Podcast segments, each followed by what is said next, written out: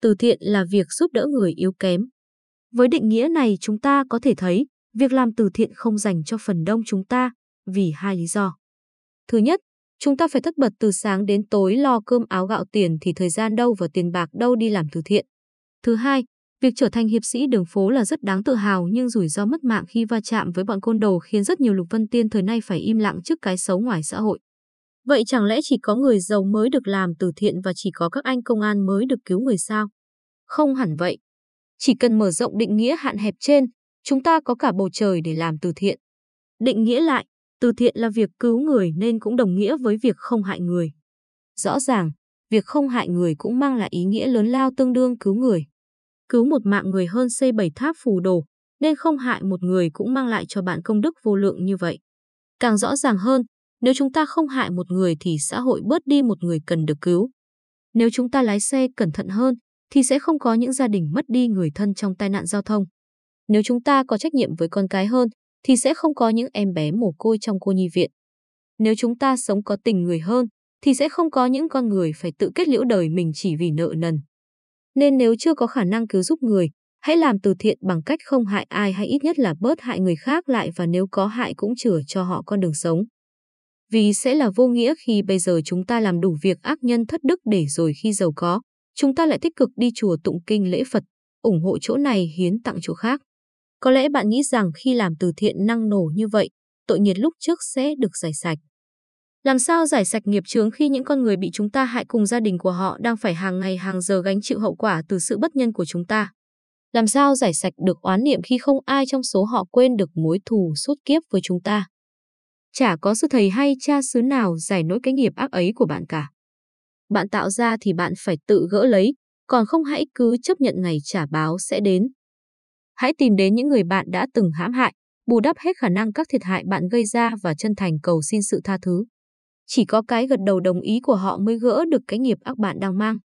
Đó chính là cách làm từ thiện căn cơ nhất. Làm thế nào bạn có tư cách đi làm từ thiện cứu người trong khi bạn đã nhẫn tâm giết hại biết bao nhiêu người? Làm thế nào những con người nhận cứu giúp của bạn ăn lòng khi biết rằng những phần quà những món tiền bạn đem trao là xương máu và nước mắt của biết bao người khác?